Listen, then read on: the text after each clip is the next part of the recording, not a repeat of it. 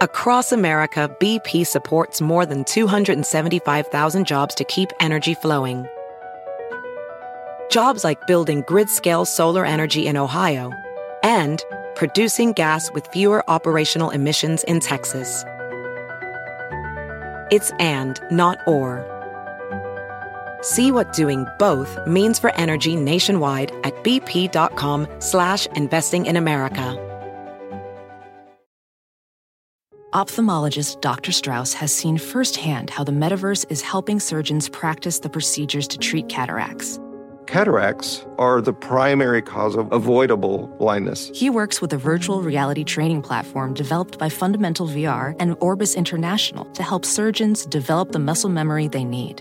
The result? More confident, capable surgeons. And even more importantly, patients who can see. Explore more stories like Dr. Strauss's at meta.com slash metaverse impact.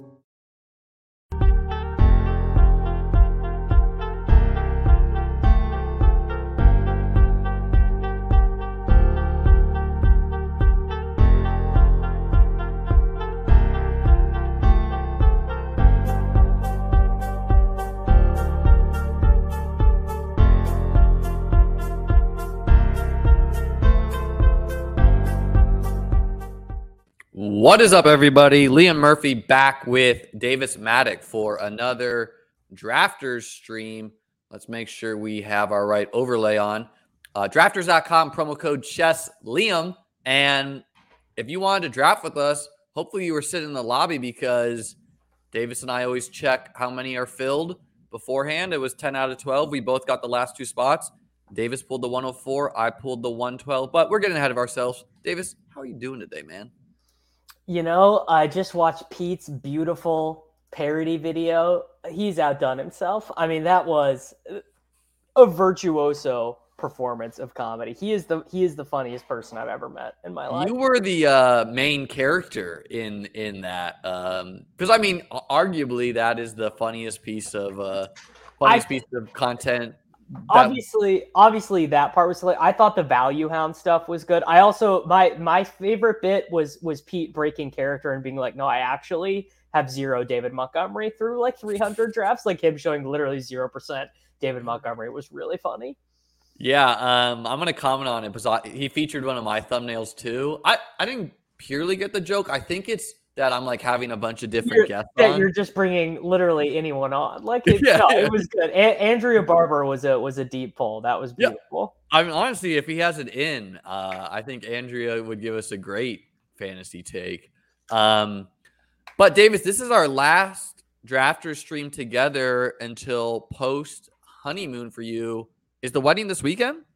Weddings, weddings in 48 hours, man. Wow, man. Talk the people through uh talk to people through that, man. What's uh we'll get to the fantasy football, but that's you know, we, we can get back to the fantasy whenever. Talk the people through the pre-wedding, uh planning, jitters, and any of that. When when are people people probably are coming in um what, tomorrow? Yeah, people are people are getting in tomorrow. I mean, the dude, it just really is crazy to like I assume it's kind of like anything in life, like any big life thing. Like you know, you graduate college or you you buy a house.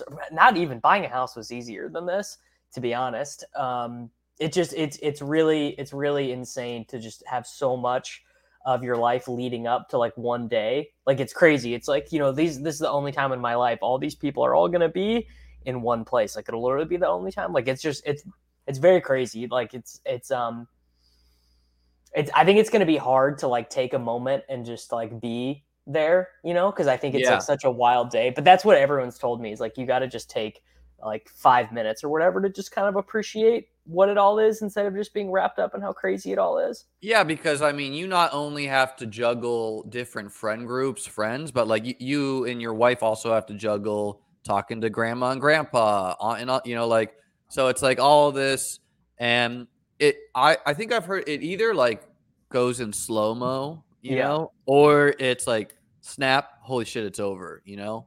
Um, and no, you're right. Like part of getting older is realizing that, hey, like some of your friends that you count as like a really good friend, you could see less than 10 times for the rest of your life. Yeah. You know, like, and, and like that's just, you know, like a friend when you get older is like, look, man, if you live in this state and I live in this state, like and we don't have a fantasy football draft, a golf outing, something that we get together for, like you might just kind of grow apart. You know, I mean, that's I. So I moved away from the city where where me and all my friends moved to after college. So I don't see them that many times a year.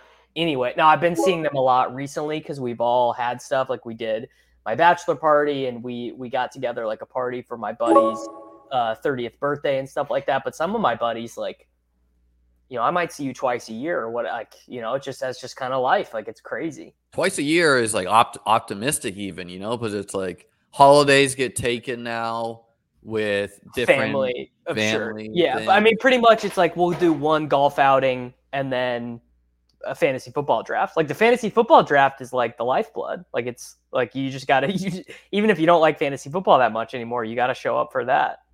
Yeah, no, I think that's, uh, you know, like I'm the commissioner of my college fantasy football league, and you know, like there people have always been interested in it for trash talk, but post college, I think people really start like appreciated it because it's something that brings a bunch of guys together from college. We drink, we jump on Zoom, we talk shit, we catch up, you know, and and it, and it keeps you connected. Um, I'm going to my uh, friend's bachelor party I'm gonna fly out next week, so I'm looking forward to that. So that that's how I kind of stay connected. I, I got I got real hot takes on bachelor parties, and I probably not that many people will agree with me, but it, I I think that the bachelor party where the whole agenda is going out multiple nights in a row is a suboptimal way to do it. I think it's Absolutely. so much. I think it's so much better when it's. I mean, like we like golf, and like a lot of people like golf, but it, it doesn't. It totally doesn't have to be golf. It can be uh, just like whatever it is that your friend group likes. I think it's so much more optimal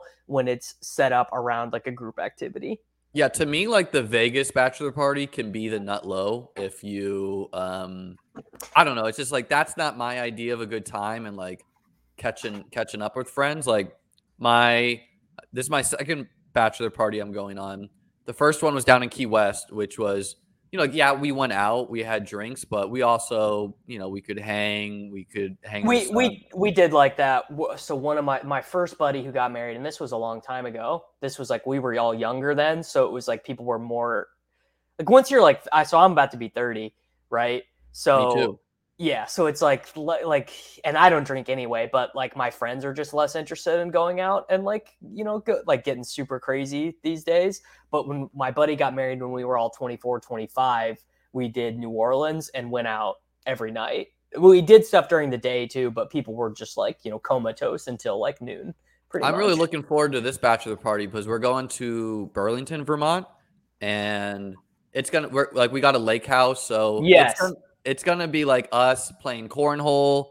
We'll be drinking Budweisers, but um, you know, like hanging on the lake. Lake, lake time, lake, lake time is ideal. You know, lake bachelor bachelorette parties super ideal because you can drink like you can you can do whatever, but like also it's like way lower cost to do it that way. Like. I, I, I don't know if you know this, but like girls' bachelorette parties, like it's insane. Like these girls are like dropping thousands of dollars to do these trips. Like it's nuts. Yeah, man. I mean, that just kind of happened to my girlfriend. It's like one of her friends was a bit wealthier, and I think just like lives in La La Land and is not connected to like the modern day person. And it was like, yeah, we're doing mine in Turks and Caicos, and and, like, and you got and there's a dress code, and you got to bring you got to bring decor and like there it's like it's in it's these these bachelor parties are crazy dude crazy. yeah like i would be very mindful of my friends and their financial like i would not be like hey guys we're going to italy and like good good like hope you can make it there like hope you know take a loan out you know yeah. like we we just did for for mine we just golfed a whole weekend we just went to we just went to like a nice golf course and anyone who wanted to golf could golf and uh, we got we did like one like steakhouse dinner but it was pretty. It was a great time. Um, that's a. I like golf, and I and I want to get more into golf, but like, I I kind of go back and forth on it because with golf, I never want to play 18 rounds ever. Like nine, nine is ideal to me. 18, I, I am new, I'm newer to golf. But the other thing to me is like, you know, like I grew up playing tennis. Like, so there's some sports that I know for me sure. in 10 years time I'm just it's just like not going to be realistic. So I want to kind of commit to those sports. Dude, tennis I'm, you can play until you're really old. You just have to switch up how you play. Yeah, or pickleball. Like pickleball can be the uh the whatever, you know. No, golf golf is the best because you can play until you are 80. I mean, you can play until you can't walk anymore. I played I played a, a, a round of golf with my great grandfather uh, who was 96 and he died like 3 months later. But he was still like cuz That's a could special moment though. You know, like you got to share Oh yeah, it was great, but it was just because it's it's it's just the only thing that you can still do when you are when it's literally the only sport you can do. Yeah, that that that age. um that makes sense. Um yeah, man, I'm the I'm trying to get a golf trip kind of going with the guys from my bachelor party, my hometown friends. Just another thing to keep us together. Like regarding the lake weekends, something we've done for a while is like get together for the 4th of July up in New Hampshire and it's like those are always the best the best resets for me. Um and and like I was listening to the Swolecast the other day, and I heard you mention like you're feeling a bit burnt out from drafts, brother. I ripped 50 puppies on stream yesterday. Um, I I didn't mean to, I scheduled it at the same time as the Swolecast. Wait, did you say 50? I did 50 at the same time, just like like like I was just trying to you know like get a clickbaity video out there. Slash the puppies about to full, so I wanted to get some down. So did you do did you do 5 at a time and then like enter new ones or you just clicked enter 50 all at once? So I opened five different windows, each with 10 tabs, and each had a draft. So like I could see the tab telling me how many picks away it was. And the thing is, like my monitor is like 15 inches. So I don't I don't have the The, space. yeah, the pieces to like support what I was doing. Um and midway through that, it was just like all my dopamine was like gone. I was like, you can like Yeah. see me age like years in that draft. And you can't be you can't be uh you can't be talking while you do that. Like there's just not there's not you don't have enough brain power. Yeah, no, I mean, like my anxiety got pretty high as we like, and I was like autoing left and right. And the the thing is, underdog, um, they added that auto draft feature, which was great, So- but like, but I it didn't- stinks stinks in that situation. And you probably don't have custom rankings uploaded either. well, so what happened was I set my preset um, positional limits to three, six, seven, three, and the idea was I drafted every single. I tried to draft every single team zero RB and just let myself auto the quarterbacks, running backs, tight ends. sure. Um, and then, but what happened was I, with the like I you know totally bad planning by me by the way. Like I did not test any of this. I was just like let's rip fifty right now. Um, and what happened was if you auto one draft, every single tab opens the the you've been autoed screen, and now so now I have to click into the thing and Oh, yeah, yeah, yeah. that and get the pick. Um, so it was rough, but So how many teams how many teams did you draft that are are live out of those 50? I think like 30, 25. There's no way. I call so much bullshit. There's no way. 30. There's some teams that are like good. Like there's some teams, and the other nice thing is with underdog being sharpish, like you can just auto into some stacks. You know? Like, oh, because of the way the ADP is pre-set up. Yeah, because because uh, cle- like I've I've actually been noticing this because I've been getting ready to do like the main event and stuff. Uh, where it's just like the ADPs are so noticeably different because like like for example, like the way the Stefon Diggs, uh, Josh Allen ADP is just like naturally preset or whatever is just so different because people are not consciously trying to build that every time, or or Keenan Allen and Mike Williams, you know. yeah, like I f- like full autoed except for I think I like hand drafted Chase and Evans, but I got uh Tom Brady, Evans Gage team, and Mac Jones, DeVante Parker, um, Damien Harris, uh, Ken- Kendrick Bourne, and Tyquan Thornton. So like a, a nice like double and triple stack team. Um, and yeah, I don't know. Like a lot of the teams were fine in the beginning, and then I, I don't even know. you know, like they they turned uh it got pretty crazy, but I'm happy to have the action down because uh, you know I, don't think I'm gonna fill the puppy three at this point. Um, I've unless I- been I've been doing like five at a time on the treadmill, and I'm up to 48 with 11 slows going right now. You're, uh, what do you? What's your plan? That's probably it. I'm probably done Yeah. because because I need everything else. I want to focus on BBM three.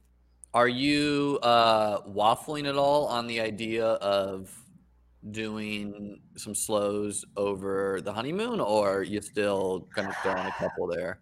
I, there's no way I'm not gonna. Maybe I'll do. Maybe I'll do like five or something. You know. Honestly, I think like ten is really manageable. Having because I'm in some slows for DK high stakes, FFBC. God, this I, ADP is so bad in this range. We haven't talked about this draft. I like literally have no pick to make here. Yeah, we're gonna we'll summarize the team after. So my team is a D'Andre Swift, Saquon Barkley, Marquise Brown, Gabriel Davis, J.K. Dobbins, Kyler Murray team, and Davis has a Kupp, Kamara, Pitts, Juju, Patrick Mahomes, and yeah, like what you did is right though. You took Kadarius Toney there, but it's like, god damn, that guy was going in the tenth round. Yeah, are you uh, starting to are you starting to get to the point of the offseason where like the drafts like honestly feel different to you based on what your muscle memory has been like because the ADP is starting to just move so much? Yeah, I think the teams like I'm gonna have uh, me and Pat are gonna do a big deep dive on this tomorrow on my channel. Um, Pat Kerrane, because he just released that great article, and oh, I totally I had a I had a bone to pick with you, and I because I, I I gamed I just I thought about this a lot yesterday, and I'm pretty sure that a lot of the best ball bros are are getting the wrong conclusions from the the week 17 like nothing matters other than week 17 mantra uh, go, go, Let's pick the bone first. So go go ahead. Okay, so this is uh, this is where I've landed, which is like so. If, if the conceit is uh, all that matters is week 17, I just want to win money in week 17, and the advance rates are so infinitesimal that uh, you know if given the option between like Javonte Williams with a low advance rate but a good week 17 uh, uh, a good week 17 projection or whatever. Um, I I actually have reverted the all the way around to like the Leone type of thinking, which is just I just want to advance as many teams as possible because if you grant the conceit that nothing matters and we can't really control it, like we can't control the week 17 projections, right? I got a fucking fly in my office. He doesn't want to leave me alone. Um, so like like Josh Jacobs, great example of this, right? No one really wants him as like a week 17 guy. No one thinks he's a good pick, whatever. But if he just kind of stays healthy, Zamir White is fine. Kenyan Drake are fine, but neither of them are like breakouts, which I think pretty low opportunity. Uh, you know, like a 25 point game for him is not totally out of the realm of consideration, right? And in just a standard distribution, if he averages like 15 fantasy points per game, and I'm just using him as an example, not saying you should be drafting Josh Jacobs, but but really the the best ball bros are are actually making the same point I am. They're just taking a different conclusion, which is we can't control shit about week 17. Like we don't we don't know what players are going to score the points. So just having as many teams there as possible. And in terms of like, okay, Davis, great, Galaxy Brain theory, like what does that matter? I think it slightly it, it slightly actually tells you you should be drafting a little bit less aggressively, a little bit less hyper fragile, a little bit less zero RB, and more just some of these boring teams. You know, not not really reaching super hard on the stacks. Now, I am I am I stack a lot. I am a, a giga stacker for sure, and and do really like the week 17 stuff. But I I do think kind of at the end of the day, it is just about if you can advance 30% of your teams into the first round and then 50% of those teams get through and then you have five teams in the final that is just like a nut outcome regardless That's of what players happening though. Regard but i'm what i'm saying is regardless of the players on those teams. So here's what i would say. If i was trying to advance a team versus if i'm trying to build build teams to win the contest what that kind of comes down to is trying to advance a unique team right? So I advanced under expectation last year, but the teams I did advance were very unique compared. And I, I think that doesn't I think that doesn't matter at all. I mean, I can I can see why in a theoretical game it out, what's the expected value of this team sense, why it matters, right? Like having Amon-Ra St. Brown or Noah Fant or whatever unique in the final. I totally I totally get what you're saying, and I I don't you know I'm I'm not gonna. But I built my teams math. both way. Like I I build my teams what I would say is the chalk sharp way to build teams. Like the, I, I can easily do those. Real real quick, the FF King here, what a dickhead. Just taking MVS and Skyy Moore back to back there when he knows I have the uh the Chiefs team set up. Um Yeah, but I mean, how can we fault him? It's like two good, two good standalone pieces, you know. He's got a he's got a Josh Allen team. What a, he's what's he doing, bro? He's got to Oh, say he's maybe he thought maybe he wanted Gabe Davis, and I snagged him on that. Tilting.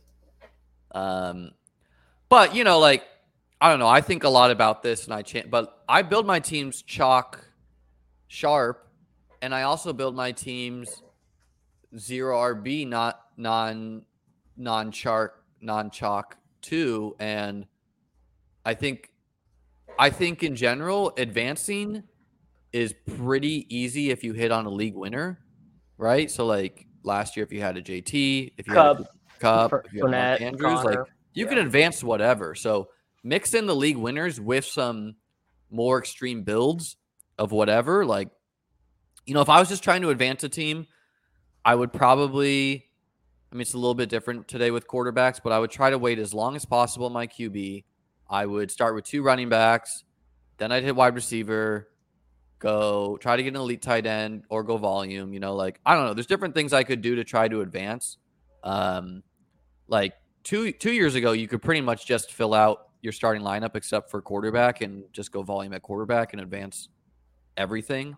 If you were taking like the DK Metcalf, Allen Robinson, Stefon Diggs, Keenan Allen tier wide receivers two years ago, um, and starting with like two round one running backs, but you know, it's about advancing teams that are just unique compared to the playoff field, you know, and and I just I don't know if that I don't know if that's true because like what how much uniqueness do you need? What defines uniqueness? Is it enough to have a couple unique 16, 17, 18 round picks with a couple spike weeks? You know, like uh, like I I think I think specifically drafting for uniqueness in the early rounds uh combinatorially I think is fine, but cost wise I think is bad, right? Like if you just think a guy is a like Javonte Williams, like if you just think Javonte is a bad cost, you shouldn't be taking him. I don't think that's true. But Javonte is a is an example that people use of a guy with who who is I mean he compared to his median projection, he's the most overdrafted player. Yeah, but like the example of Javonte is like I think I can drag him to the playoffs where others are worse at doing that. If if he is, you know, like you can win with Javonte in so many ways. A, Melvin Gordon goes down, and then he would actually be like a top five pick in the NFL draft, um, in the fantasy draft, or he is someone that you know just late season you have a lower owned star like. I saw Javonte play when Melvin Gordon was down last year. He is a star. I, am not. I have no question about that. I know, but we're so we're getting too far in the weeds uh from from my point though. yeah, yeah, yeah. which is which is just that I think that whatever data you have access to that helps you advance more teams just to the the first round of the playoffs is the right way to be drafting. And I'm not even saying I know the right things to do that. I'm just saying that I'm not uh like going crazy trying to get unique teams. Although I mean I still am week 17 correlating a lot in the playoff formats on on DraftKings and on underdog. Like I, you know, when I draft a cowboy, I'm drafting a Titan a lot of the time. When I'm drafting a Chief, I'm drafting a Bronco a lot of the time. You know, but Yeah, I mean, ultimately everything is thin, right? Like you need to be really like top. b- best ball, and- best ball mania three is just so big that it's like broken our brains. It's like the numbers have gotten so big and so dramatic that it's just hard to make any sense of what we're actually doing.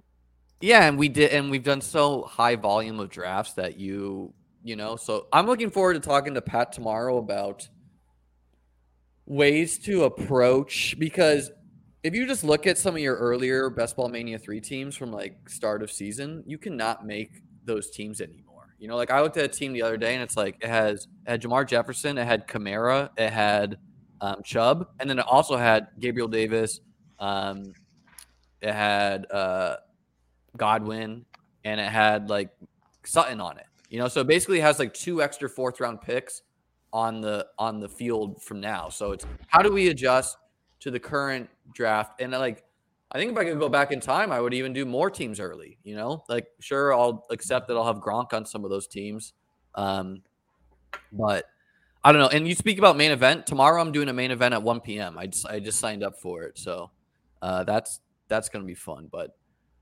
um, I don't know, man. I think I think a lot. I think you unless you've really been in the like being in the underdog playoffs last year and looking through the team. Oh, look at this guy going, going. Unless you've been there, you can't know. I'm not. Uh, I'm not trying to Dave Kitchen you, but You, what you I literally. This is Liam. This is. This, I can't. I can't respect this take, bro. no, no. What I'm saying is, like looking through those teams and looking through, like Hayden Winks each week would post out the ownership of players. Like, you just wouldn't believe how ownership condenses. Condenses. Like, what does what would it have taken for uh Mark Andrews and Cooper Kupp team in the finals to win last year? Like, it was really. They they were both represented at fifty percent. You know, like. I guess yeah. If they just had all the best players, sure. But Yeah, but but what? So what I'm saying is, like, here's an just even even trying to control for that is insane because okay, let's say Cooper Kupp and Mark Andrews are the guy you need to get there, and then like you have a, a round 17 Romeo Doubs team and Doubs scores twice the week of the. It's like it's like you just you can't control for that. You're There's- just trying to get there as many is some there. things you can do that I have no question you can control for. Here's an example that I have no question you can control to get leverage on the field in the finals. Either you do double elite tight end, or you do an elite tight end with two other late round tight ends. With the theory being one elite tight end can drag a lower owned elite tight end to the finals, and or the elite tight end can get you there, and then you have two other shots that are not largely represented. But if you're if you're trying to calculate EV, the chances of that team advancing are like mega low. Sure, but like that's the case for everything. Yeah, but just because it's low doesn't mean you should be purposely trying to lower it to have a greater uniqueness factor in week 17. I mean, like, what is good to advance? You know, like, what is that even based off? Historical. Just Game. like just like a normal points distribution that you Yeah, would but need. I don't think people realize how different the draft landscape is today. Like, go back and look at some draft boards from last year, and you'll be like, holy shit! Like, Julio was a fourth round pick. Mike Davis was a fourth round pick. Like, they're. I don't But think the- just making making just making no, there are plenty of landmines. There, there, there are guys who are going to be hurt. Like they're like Sure, there's sure, but there's not as many like clear landmine. Like I clear faded a lot of people last year. How I'm about not- how about uh, Diontae Johnson? Like cl- clearly just a terrible pick. Like not going to reward drafters in the fourth the round. talent Like, is there though? Like that's a talented wide receiver. But the, Like, the team the team is terrible though, and they they have no upside to being a good offense. um, they could get there in a damn Albert O. Albert O was passed by Davis. Al- Albert O is so interesting. There he is like starting to come back up. He had gotten so cheap for like a Yeah. week, and now he's starting. I don't. He's starting to really come back up. Um, I don't really know what I'm doing with these picks. I guess I don't really know what you're doing either here with these picks, bro. Uh, we're we're filling out our running back room. We're done at RB probably, and we got five wide receivers, and then we're gonna go. You know, we're gonna get three tight ends. Irv Smith, I know he's got a broken thumb, but like the upside case is still there with him. Um, and we got players on on what should be good teams other than the Falcons. You know, and maybe the Is uh, uh we so James White retired today? Are you going to I want to talk to you about that. Are you going to start taking some Pierre Strong? I don't know, man. Like, I also want to talk about the Pacheco shit because Rojo was running with the third team. I, today. I've already, I've already missed, I've already missed this boat. So it's like if Pacheco is the guy you need, I've already lost. Like I wasn't Bro, getting. you got time. You, there's main events that are just starting. There's like, I- It's also, it's like I actually think that the the most bullish thing about this seventh round rookie getting really good and sending Rojo to the third team is like clearly that just means Clyde Edwards-Helaire is going to play a lot. Like that's just that's what it has to mean. Or it's a bad sign for Clyde's Edwards Helaire that I I don't think there's any way to interpret it that way. McKinnon got work with the first team, Pacheco and CEH. It's yeah, he not was a great. Always, he was always going to get work with the first team. McKinnon, I, I McKinnon think is, Rojo's a fine pick. Like, he's not going to just like retire, you know? no, but he can get cut and then go be the third string running back in Seattle or whatever. Well, yeah, that would be that would be bad. But you know, some needier team would sign him. No, because uh, the market is all messed up because Kareem Hunt is available. Yeah, but that's going to be kind of expensive. Like te- teams aren't too like you know. I think like the Jamal Adams trade a couple years ago. Like people aren't trying to buy depreciating assets. Teams aren't. You know. I mean, you could get Kareem Hunt for a fifth round pick. Because the That's- Browns, the Browns want to save what's like what? How much you got to pay the guy? You know. like six million. That's a I lot. I think. That's a lot. No, no, these teams can always find they can convert. Sign it to Will Fuller for bonus. six million. buddy. Will Fuller. We need to hear something. Um, all right, summarizing our last couple picks since you last heard, I went Treylon Burks, Chris Olave, Tyler Boyd, and then I threw in Patterson, Irv Smith, and Alexander Mattison. Davis, since the Toney pick, went Pollard, CEH, Robert Woods, Mecole Hardman, Henderson, and Trevor Lawrence to go with uh, no one. Uh, well, you can you can backdoor him. That's yeah, the you can back you can backdoor it easy. that- that's what Um, you that's what you want. Is want. Trev? I noticed you take Trevor Lie. Is he a huge tier break for you, or I well, one, I think it's I think it's an absolutely massive tier break. Um, I think the I think the difference from him to Jameis, Daniel Jones, etc. Like I think is huge. Like once I think after him, you get into the guys you can't confidently say are playing 17 games. I get I guess Mac Jones is definitely playing 17 games, but just has like no ceiling. Uh, but also, it's like every report out of Jacksonville makes it sound like Urban was the problem, right? It's it's all like Trevor Lawrence looks good. He's calling his own plays. He's not throwing any interceptions. The wide receivers look good. Yeah, I did. I didn't. I didn't. Uh, I did not mean to do that. But I am the the the drumbeat on Dameon Pierce is all sounding really good right now. But it's not like you can still get him in round twelve, round thirteen in these drafts. So like, I like I'm gonna buy that because like I I like him better than like Michael Carter or uh yeah, it's it's interesting how like drafters and underdog like uh, Michael Carter goes in like the 160s on underdog ish, yeah and Dameon Pierce goes in like the round 11. Um, I James just got taken, so I don't. For me, Jameis is the end of the tier. Then it's then it's a big gap. Well, I can't I can't be too invested in Jameis because a huge portion of my portfolio is allocated to Taysom Hill eventually starting some games at quarterback. Yeah, but that uh, first off, you can't do that on drafters, so you can ignore your you can ignore your underdog portfolio in that sense. No, but it's all you got to treat it as all one combined. Like you know, I'm making I specific. think that's bets. right. I don't think that's Oh, right. I guarantee I'm right. I guarantee that this is just like modern portfolio theory. Like you can't be you betting. can against- you can treat everything as one portfolio, but you also can realize that there's different scoring settings and shit on different websites. Yeah, but you you're we're really what we're doing is we're betting on playing time at the end of the day with a lot of these, and you can't be. I think it's bad to be hedging against yourself. Um, it's not hedging against yourself. Like Taysom Hill is not something you're counting on. It's a long shot bet that if it pays out, wins you a lot of money. So right, but I don't. But at the same time, at the same time, I don't want to be betting on outcomes that completely preclude myself from.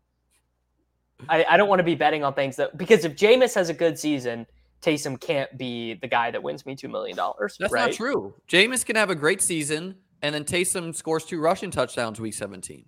Yeah, that's true.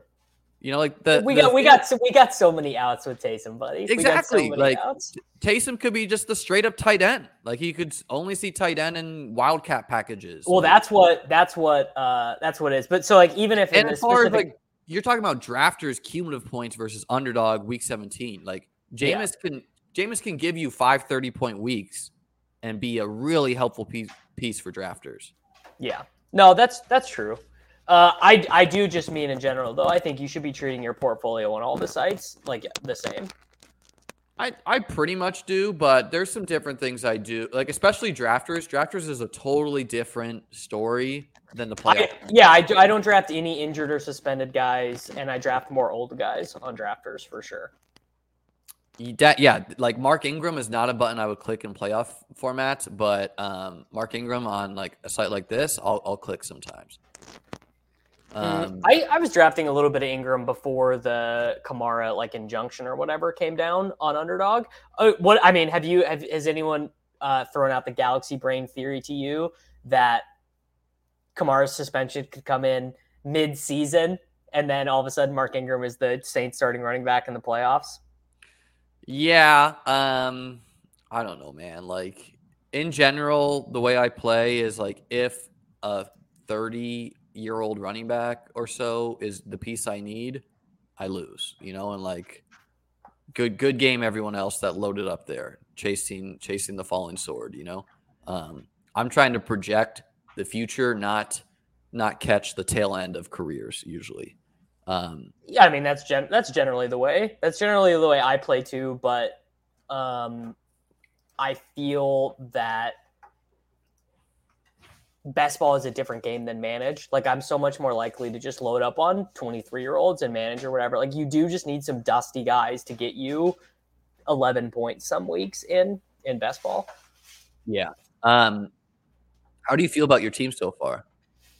Uh, this is a good team. This is actually this is a pretty good team. This is probably the the best one that you and I have done on stream together up until this point. Uh, a zero RB build with my two favorite zero RB guys, Pollard and CH. Mahomes. You can't double. call a zero RB build when your wide receivers four and five are Robert Woods and Mecole Hardman. Robert Woods, great example and of a guy. Three running backs before those guys. Great. Well, whatever. Modified. Not, this is not zero RB at all. This is like hero RB with robust mixed in. yeah, you know, like this is a good team. This is a good team. And I have Cooper Kupp, and then I have this year's Cooper Kupp in Juju Smith Schuster and uh, Kyle Pitts, who I'm I'm just like I'm really trying to take a lot of Kyle Pitts right now. Your top five, your top four skill position players definitely have the potential to be like pieces you had to have um, in in drafters to like be be live. You know, like I'm, last year, like you had to have Ja'Marr Chase, you had to have Mark Andrews, you had to have JT. I, or... I'm feeling, by the way, also just like more and more bullish on the Chiefs by the day after looking at. I I I, I want to I want to I don't think that people are really realizing this. I want to read out some of the guys who were playing snaps for the Kansas City Chiefs at uh at their wide receiver last year. Their so, O line and their yeah their pass. I mean, it's all it's all improved. Um, but these are these are some of the guys who are getting meaningful snaps for the Kansas City Chiefs last year. Demarcus Robinson played their second most snaps at wide receiver last year. He is, um, I mean, is he the most empty calorie wide receiver in the NFL? Got to be close, right? But the guy who gives you absolutely no production. Uh, Mecole Hardman had to play 52% of the snaps. He will now be their fourth wide receiver. Byron Pringle, undrafted free agent, 5'10. Uh, he, he, you know, yeah, they lost the top end talent in Tyreek, but they all the, the, the bottom end the bottom end is like unbelievable. And and even and even like if this Pacheco guy is actually good, replacing Darrel snaps with him, like Darrel is the most ham and egger guy ever. Uh, and then another year, another year for so Jody Fortson is a converted wide receiver to tight end. He's got like like the backup tight ends, Noah Gray. Like I would expect those guys to be better than Blake Bell, who is like a total just like a, a he's like Lee Smith for the Bills, right? He just does nothing. Like I, I just think I think it's really set up for the Chiefs to be really and their defense is bad, right? I mean, that's maybe the biggest component is it's not they're not going to be able to hand the ball off to to these Yeah, guys. they could be like a they could be like a if if everything goes wrong in their division games, they could be like a seven win team and still be some of the top fantasy producers in football. Um, you know, like the, the like as far as like winning real games and fantasy points, that does it's not like the Chiefs don't need to be a playoff team if their defense is terrible and or the the AFC West is just loaded. Um, but they could also be a playoff team. But like that, it's pretty irrelevant to me as far as like assessing the pieces I want. Um, and their O line, it like I was listening to the ETR free pod. I'm pretty sure Brandon Thorpe had number two in the NFL. Um, which yeah. for a guy like Pat Mahomes is pretty important. Like Pat Mahomes versus Josh Allen, Mahomes needs a little bit more O line help than than a more more. This is this is such a this is such a classic spot where you and I are just like never like we're so homers and baked in our takes. Like you'll be like, yeah, you know, Mahomes kind of needs a little bit more help, and I'd be like, Josh Allen averaged 7.1 YPA last year. Like, are we feeling like, you know, it's like you and I are just. Yeah, like, but Josh Allen was throwing to Cole Beasley and Emmanuel Sanders. It's And it's Patrick Mahomes is throwing to Demarcus Robinson and Mecole Hardman, addition, bro. Okay, but they had Travis Kelce and Tyreek Hill. Like, and he Josh had, never, he had, Josh he never had, had the second Diggs. piece. This is the first year. No, Stefon Diggs was there, but this is the first year he potentially has two other elite guys with him in Davis, Knox, and I'd even throw McKenzie in the mix. Like, McKenzie, if he's like a featured guy and a team's playing man, McKenzie can eviscerate teams.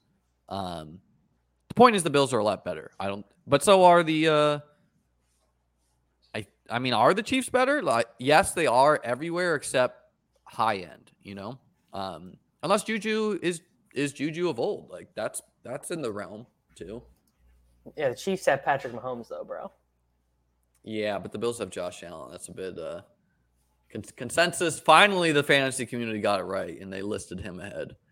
Um, I mean, like, do you if Mahomes and Kyler are healthy, what do you think the odds are that Mahomes scores more fantasy points than Kyler? Not like not like, that you can't make you can't make no. It. I think it's uh, so so. Obviously, Kyler is going to run for 700 yards and and add in some touchdowns or whatever. But I honestly, to me, it's like I think it's kind of unknowable based on how aggressive the, do the Chiefs want to be, right? Because like there are some of these games where uh, I I remember I, I remember like a Monday night game. Uh, shit, I I don't remember when the Chiefs need to win games Patrick Mahomes runs more when they don't need like against the Bills. Well, I, I'm more saying I'm more saying like they do shit like uh, it was a Monday. I think it was a Monday night game maybe against the Ravens, and Mahomes threw five touchdowns, four in the first half, and the fourth one was to an offensive lineman. Like they do they do shit like that. But I think I do wonder if now they're entering into the period of the Reid Mahomes era, kind of like the Brady Belichick era, where it wasn't about like they they'd won all the awards, they put up all the stats they ever wanted to do, and it all just became about let's win 10 games, let's get to the playoffs and let's win a Super Bowl. And I wonder if if if that's where they have arrived as an organization, that's going to have a negative impact on Mahomes' fantasy stats for sure. Man, I just need to get some fucking bodies at tight end. Yeah, um, I, I like our draft got dusted off at tight end. I, I might take four. I re- I wanted Brevin Jordan. I am taking four. Um, I guess we're just swinging for the fences with all of our choices. I might even go five, man. like Daniel Bellinger goes in round 17. What is that? That's a that's not something you see every day. I really need Logan Thomas to come back healthy because I feel like this team can piece it together at wide receiver and running back and quarterback, but tight end I could just be bleeding points to teams that have elite. What do you got at tight end? Kyle Pitts and Tyler Higbee. You at least have, yeah. You could have, you could justify stopping at two if you. Want. Tyler Tyler Higbee is the most boring guy who's going to finish tight end eight of all time. Like this Van Jefferson injury, out. Odell Beckham's uh, not back. You know Robert Woods isn't there. Like he's just going to get 80 targets and score six touchdowns and be the tight end eight. Yeah, tight end you usually like fade the hype when like a guy like him became a expensive, right? Or whatever. Like last year, I had zero Higbee and everyone was falling over themselves to get him. And now this year I'm back in when he's cheap, you know. Yeah. Um, I don't have I don't have a ton of him, but like I think talent wise, he's like he's a worse player than someone like a Noah Fant, but he plays for the Rams, not the Seahawks, so that's uh, part of the equation. Yeah. Uh, are you buying any of this Jonnu hype out of uh, out of Patriots training camp? Because I am. Did you see like the the, the one t- tweet that was like amount of targets that players have? Yes, and so it was far? he. he was. Uh, Damien uh, Harris was like top four. Yeah, yeah. what is, is, that? You're like Damien Harris was top four, and then and then there was like, oh, but they might try to trade him.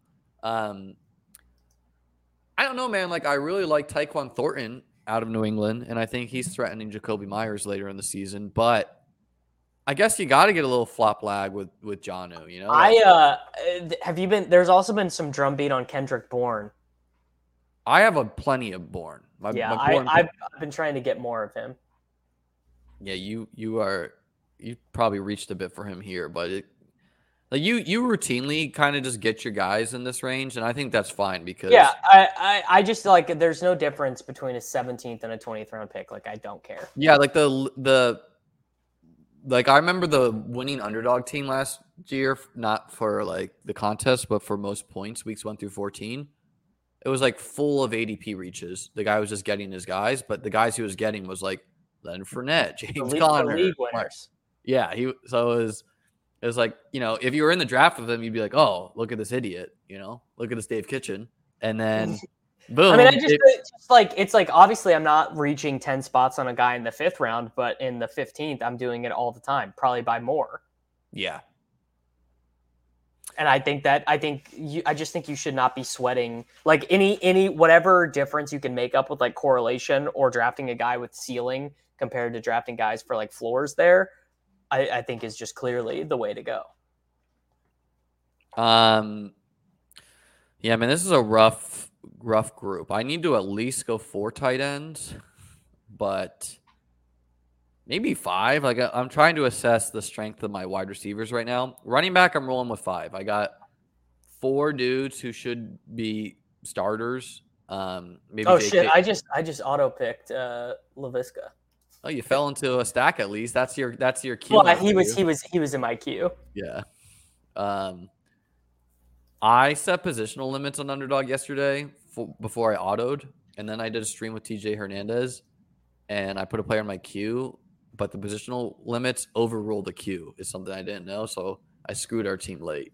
Um, if you ever do, I, I yeah, I have mine. I have mindset how I actually draft my teams though. So and and also I don't want to be screwed by uh the the queue like in a draft where like quarterbacks aren't going or something like auto drafting me multiple quarterbacks. So I have my positional limit set two six nine two. For the auto draft, I set it at two, six, seven, three, um, because I again I knew I was going to start zero RB on all fifty if possible. Didn't Yeah. happen, but um, yeah, like if I was just doing pure auto, I don't know what I would set it at. Probably something similar, like just try to make quarterback work. Um, God damn, what a rough crew. All right, we're taking Tyler Conklin. I guess. Tommy Uh, Tremble, bro. I I honestly was about to click that button. Um, he is I- like- Ian Tom Ian Thomas is already hurt. well, and Ian Thomas is not a good pass catcher. Uh, Dan Arnold is a interesting. Foster Moreau, like that's some contingent value at tight end. Uh, What if Foster Moreau is the guy you need? he probably is a better piece with a four tight end build. Um, man, it's rough. Fuck it, we're doing five tight ends. This is not co-signed by anyone, but uh, Liam, this is so bad. I don't hate it. Like I get you just why- gotta you just gotta draft you just gotta draft with these idiot streamers the ev is so good Honestly, most of this draft, I was just enthralled in the conversation to begin. But so my team turned out with Kyler Murray and Ryan Tannehill. We got five good running back pieces with D'Andre Swift, Saquon Barkley, J.K. Dobbins, Cordarrelle Patterson, and Alexander Mattison. Our wide receivers, we like the top end pieces, and we got some interesting pieces late in Marquise Brown, Gabriel Davis, Treylon Burks, Chris Olave, Tyler Boyd, Corey Davis, George Pickens, and Romeo Doubs. And then our tight end group, we threw shit at the wall and we'll see what sticks with Irv Smith, Logan Thomas, Greg Dulcich, Tyler Conklin, and Tommy Tremble. um, you know, like if you're gonna piecemeal a position together, tight end feels like a one to do it with just through pure volume, and it just puts I, stress. I on- agree you do it with three Well, I don't think three's enough. When my three, like if, I if you if some- you swapped out Irv Smith for another running back then then i like what you did way more five tight ends is unconscionable Well, no, because Logan Thomas, like, I'm counting on him to return four weeks into the season at best. You know, so this yeah i don't really, think i i don't think i've drafted logan thomas once this is really a four tight end team that's hoping to get back Logan Thomas. You know, like, which I don't, I don't know if that's happening. I just know he has the upside. i know Yeah. we're just we're betting on uh we're betting on carson wentz Yeah, and like you know, no one else is big on that team for red zone role. Um, I I just saw you took Trey Sermon. Are you buying that he is? Yep. Yeah. So I you- so I, I talked about not hedging against myself, but I think it would be a stone cold disaster if you have a big Tyrion Davis price position to not start taking some Trey Sermon because this is not one beat writer's thing. This is No. not one athletic article. This is not one fan blog. This is every person on the team, at the camp, the coaches, the other running backs. They are all saying Trey Sermon is the second running back. So here's the only thing I'll say. The the most recent news, it seemed a little bit like a little bit better for us. well, the most recent news, it seemed like they were doing like they were running Trey Sermon because they want him to run in the preseason game. Well, T- TDP is also playing, and they're both going to play in this preseason game. that's that's gonna be some important tape for us to watch. I Well, I just think But- if if TDP sucks in that game, that is bad for us. That's rough. Yes. The uh there was like a college kid who just graduated and is a beat reporter for the 49ers and he wrote something about Trey Sermon and I asked him I said How is has Tyrion Davis Price looked? And he said he's looked good. I like him in uh draw runs. You know, so it's like oh, okay, at least there's. I mean, I, I think at this point, what we are hoping, I agree with you though. We we need some sermon. I need some sermon in my bags. but I think minimum what we are hoping for right now is that he can beat out Jeff Wilson for Jeff Wilson's role, right? Because Jeff Wilson has been a, a good soldier for the 49. Like he is going to go to the practice squad and not complain, you know. So if he can just be ahead of, of Jeff Wilson, that's probably a win. Um, for managed, I have a team where like I love my. I started zero running back on the the main event, and I started with five um wide receivers. I got Kyler Murray, and my tight ends are Knox and Albert O. I think my running backs are like Damien Harris and Elijah Mitchell. And something I'm thinking about doing on that team is also taking Tyrion Davis Price, Trey Sermon, and Jeff Wilson.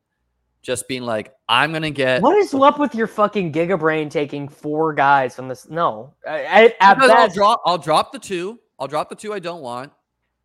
Like week one, trade them out. yeah, but that that's getting you at best one good starter, whereas you could be taking Tyler Badie and Pierre Strong and Ty Montgomery or whatever. Like I think that's Yeah, I think mean, taking It depends, who's available, but I think taking a second one of them, I think taking one of Sermon or TDP or Jeff Wilson Jr. is totally fine. I totally have no problem. Like I, uh, I think taking Rachaad White and Ke'Shawn Vaughn together is totally fine. I think taking Pierre Strong and Ty Montgomery together is is strong, but taking all four of them is terrible. um, I don't know. It really depends. Like earlier in the offseason, I was taking some teams with Eno Benjamin and Keaontay Ingram, and it's like That's that's fine. You're taking two of them. It's it's the you're you are you are uh you are underestimating the value of just a roster spot. Yeah, I mean, for the main event though, when my five wide receivers are like Cooper Kupp, you know, like JuJu's my fifth. Um, I can throw some darts at wide receiver, but am I? Do I really want ever want to be starting these darts over these guys? And like, I can find the darts. Well, maybe, maybe. What if what if your dart is what if your dart is Wan'Dale Robinson and he has 11 catches in week one? Maybe you maybe you will. Oh God, that's that's You're not a, t- dude. You're trying to win. You're trying to win a million dollars again. You're not trying to. You're not trying to advance your league. I I think I think you need to be more aggressive in the main event with weird construction and stuff like that than it. this is aggressive. It's not trying to. Advance no, dude. This is this is the ultimate, ultimate, ultimate five condom play. It's drafting. choose- no, it's choosing a team that the running back position is going to be ultra valuable. But what if it's not? What if what if they have a multi-way timeshare and Trey Lance is the goal line back? Like you might have you might have three guys who are all useless. Yeah, and then I drop them and I pick and I blow my fab and I change them out. Like it gives me time until the season starts to see how the dust settles, and then literally week week one, someone's gonna there's gonna be a Cordarrelle Patterson, there's gonna be a whoever. Drop all my guys or take the t- keep the top two and churn them out. Um, I don't know. It's it's something I thought about. I'm not I'm not dead set on doing it. Here, I'll, I'll show I'll show that team real quick if we. I, have I totally I get what you're saying, and I have no I, I think maybe even if does Jeff Wilson Jeff Wilson probably is not a 20th round pick on FFPC. I would not include Jeff. I don't think it would probably be just the three. Sermon. Just just the three just the three. I think is is is not great but fine. I don't know. I mean, I did. Uh, Pete and I have done this before. We took we took both of the Steelers handcuff running backs last year, Snell and McFarland. Drop. I mean, dropped them both, obviously. Um, how do I get in this fucking thing? Here we go. All right, so here's the team. Why is it not showing you that? Tough scenes. I saw I saw Albert O peeking out though, so you got the tight end one.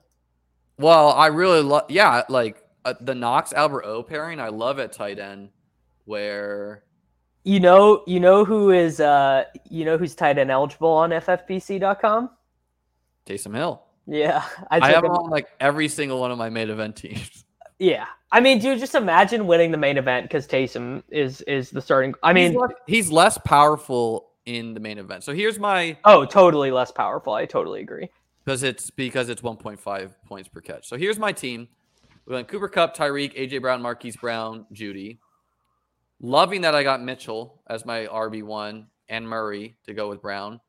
And then I got Knox and Albert O for the tight ends. Got the last like the thing about the FFPC, if you've not been doing these drafts, is like you know you don't want to be taking like usually you don't want to be taking these running backs, but you everyone is so thirsty that after like even after Albert O, like now I have to go Khalil Herbert, and now look who's getting back to me. Like Tyrion Davis Price didn't even make it back to me, so that that plan is no longer an option, you know. But But I Trey, like- Trey Sermon is a fine pick here because Trey Sermon is ahead anyway.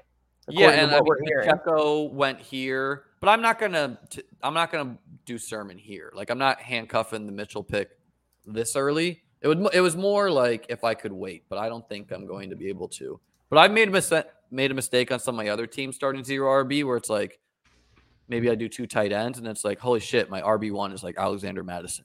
Like I'm Yeah. really gonna need to piecemeal this together.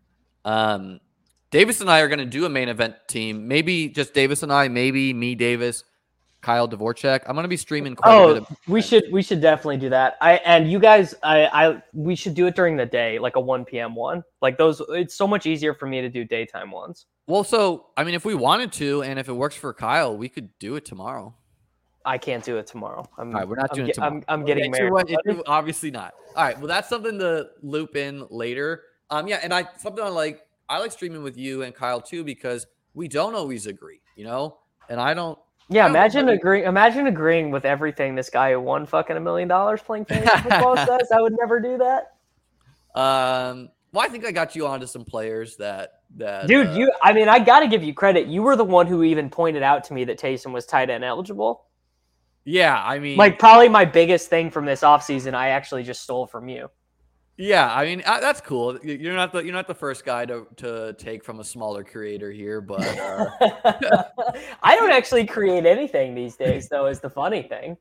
uh, that's hilarious. Um, all right, man. Well, I don't want to take all your time. How about you tell the people what you got coming down the pipeline, and then I'll do the same, and we'll get out of here.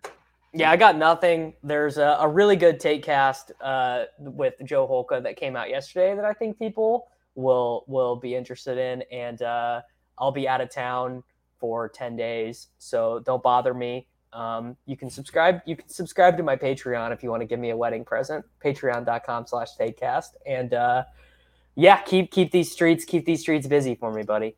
I did. Uh, Dave Kitchen's gonna be coming on with me next week. We're working. out. Amazing. We're gonna live a little. Yeah, we're gonna live a little with Dave. So maybe even we'll do a drafters. I don't know. Uh, really depends where. I mean, what he wants to show off with Spike Week or whatnot. I guess. Um, tomorrow I got a stream with Pat Kerrane. I'm really looking forward to. We're gonna discuss his article and some of my some of my thoughts on it. Um, and then I'm gonna be having some streams next week at night with some of my friends from home, some of the people from my fantasy football league, some of the normies, you know, introducing them to best ball and whatnot. I'm getting friends sending me puppy screenshots and my friend And their teams are terrible. my friend Tolan's like, oh, zero RB, I'll give it a try. And his four running backs were Mattison, Allgeier, like McKinnon, and like Chris Evans or something. I was like, League Dude. winner. this is not this is not what it what it was. Um, you know, he had to get his whatever. Um, but that's all we got for today. Make sure you hit the like button, hit the subscribe button. You know, super follow Davis or something. If I don't think he has that turned on, but it's his I wedding, think, I. I think I do. Uh, I don't know how to give you any benefits for it, but I promise you, if you find a way to super follow me, I will respond to your DMs at a hundred percent clip. Find a way to send Davis some money, either through PayPal, whatever. Buy him a beer, guys. I'm sending him a little birth, a little uh, wedding present, and uh, peace I, out. I, I took my I took my ETH tag out of my out of my handle. I should I should put it back. Yeah, let's, let's look real quick. We'll look at that. But I don't think you do. Like you have to turn on super follow. I I I know I know I am eligible. I know I am eligible for it. You're eligible because you're over 10k, but you don't have it turned on. Um, Okay, let's see if I can let's see if I can figure this out. Davis is gonna try to turn it on. It might be something you have to like request. I don't know, but super follow him, guys. It's his wedding. Buy this man a fucking beer. Think of how much laughs Davis has given you over. Oh my god, the sex box coming at the end. Think of how many laughs this man has given you over the course of the over the years. You know, buy this man a beer. He just said he said he doesn't drink, but buy him a jewel for his for his wedding. pr- Oh. I can I can turn this on. turn it on, dude. Why not? Uh, what should what should my introduction be? I Super no. Do you want to share your screen so you can show the people what this looks like? Uh, how do I share my screen on Streamyard? Uh, you just click share right now, I think, and I and I say okay, or just or it just goes. Because many of us, probably me included, will never reach ten thousand followers on Twitter.com. Probably giving away some personal information somehow here. Here, do you got it? Um, I don't see it. You click Okay. share on the bottom here. Oh wait, wait, wait. Here we go. okay. You want me to add this? Yeah. Okay. So you can see it just tells me I gotta I gotta add an introduction. Well, skip that for now. Just write like a letter and just see if you can set the like the. I think it's like you just set the amount. Um. To Yeah, I'm not I'm not doing this. This is too much. This is too all right. We want he'll he'll figure, figure this out. He's gonna get it set up though. His homework right now is get that set up so that we can buy him a beer for his wedding. Peace out, guys. later, dude. Across America, BP supports more than 275,000 jobs to keep energy flowing. Jobs like updating turbines at one of our Indiana wind farms and producing more oil and gas with fewer operational emissions in the Gulf of Mexico. It's and, not or. See what doing both means for energy nationwide at bp.com slash investing in America.